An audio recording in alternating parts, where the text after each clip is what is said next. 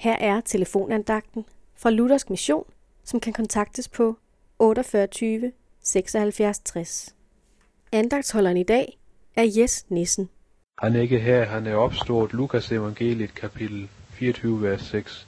Jesus sejrede over døden, graven og døden kunne ikke fastholde Jesus.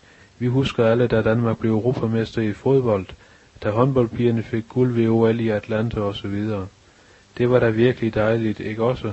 Det var ikke titler, de bare fik tildelt, nej. Der måtte kæmpe hårdt for dem. Når vi kæmper hårdt med vort kristenliv og bestræber os på at gøre alt det gode, vi formår, så må det da også være en himmel evigt rige til os. Ja, sådan tror de fleste, men nej. Der var kun en, hvis kamp var tilstrækkelig, og en, hvis lidelse var nok, og en, som sejrede, det var Jesus. Jesus skabte forligelsen mellem Gud og menneskeheden. Kort tid efter Jesus stod op af graven påske morgen, kaldte han Gud vores far.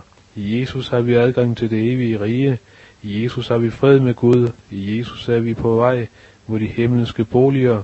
Der er stor glæde ved at blive europamester, men endnu større glæde ved at blive himmelborger. Amen.